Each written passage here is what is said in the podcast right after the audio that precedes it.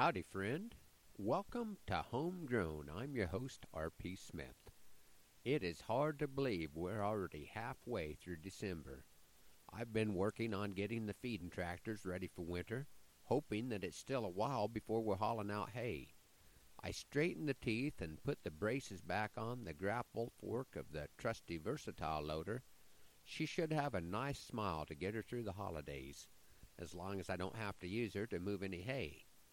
Seems like life here on the ranch comes with a certain amount of wear and tear for both the machinery and its operators. The nice days and some repair work to do have been all the excuse I needed to avoid year end book work, and if I appear to be busy, I don't get called on to help with much of the Christmas shopping duties. Beth pretty much gave up on my help with Christmas shopping quite a few years back. If you can imagine President Obama Christmas shopping with Mr. Boehner, you get an idea of what it is like for Beth to take me along. It's easier to do what most of us seem to be doing let the spending continue and hope for the best. This morning, I thought I'd pull one out of the archives that I call Lost in a Large Corporate Retailer. I lost my lady in a large corporate retailer that doesn't want me using their name. So I will tell my story differently, though the ending is still the same. We had started out together in that superstore that day. I was eyeing the John Wayne videos when my sweetheart slipped away. I walked each and every aisle just trying to pick up her trail, but the only sign that I could find were the ones that all said sale. I looked in department auto parts, saw not hiding her hair, so I sneaked a peek in lingerie, and did not spot her there. That store was jam packed with Christmas shoppers and kids that were out of school. I was sure Beth would recognize my cattle call. Now I felt like a real fool.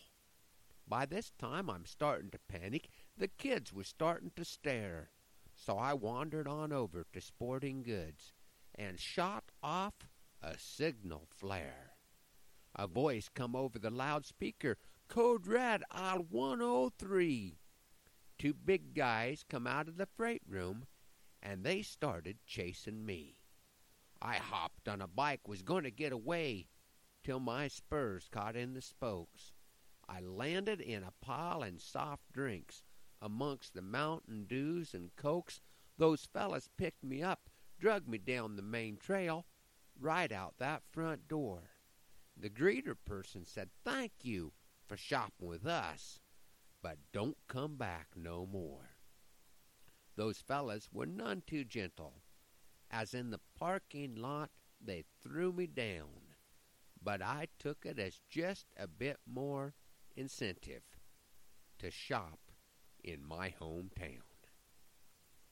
It seems like this is the time of year where I should mention that I do have CDs, books, and DVDs of my poetry and stories available, and they make wonderful gifts. They're not the type of thing folks seem to buy for themselves. But I really don't want to subject you folks to another commercial, so I guess I just won't bring it up. I would like to mention an after Christmas program I have coming up on Saturday, December 29th at Ponca State Park, clear up in the northeast corner of Nebraska. The folks at the park have an entire day of events planned, and they are going to let me wrap up the day with a program that I'm calling Holidays at the Ranch. I look forward to seeing some of you homegrown listeners at Ponca State Park on the 29th of December. Thanks for riding along on Homegrown this morning. Hoping the Lord blesses you real good today and that our happy trails cross again soon. I'm R.P. Smith.